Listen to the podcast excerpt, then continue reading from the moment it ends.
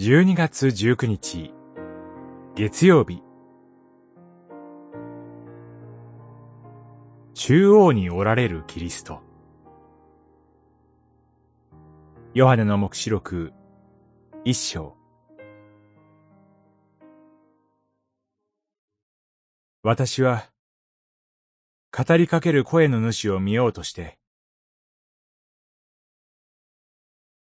振り向くと、七つの金の食台が見え、食台の中央には、人の子のような方がおり、一章、十二節、十三節。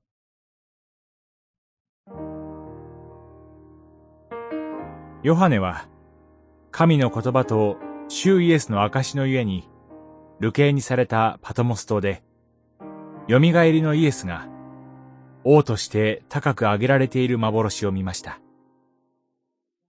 ヨハネが振り向くと、七つの金の食台が見え、食台の中央には、人の子のような方がおられました。それは、ヨハネに大きな喜びをもたらしました。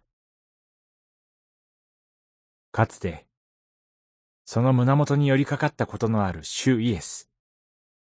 紛れもなく、あの主イエスです。しかも、地上で恥ずかしめを忍ばれた日々の主イエスではなく、荘厳なお姿でおられます。だから、人の子のような方、と書かれています。七つの金の食台は、七つの教会を指します。七は、完全を象徴するので、七つの食材は、世の終わりに至るまでの全教会を指すと考えられます。その中央に主イエスがおられます。主は、いつも私たちと共におられます。ヨハネの目視録は、いつ世界が終わるかについての秘密の暗号めいた予言ではありません。世の歴史、とりわけ、教会の歴史に関わる神のご計画の啓示です。それを、主イエスがヨハネを通して教会にお示しになりました。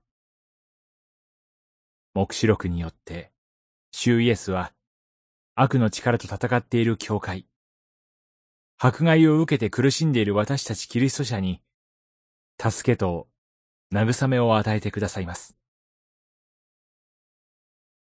祈り。主よ。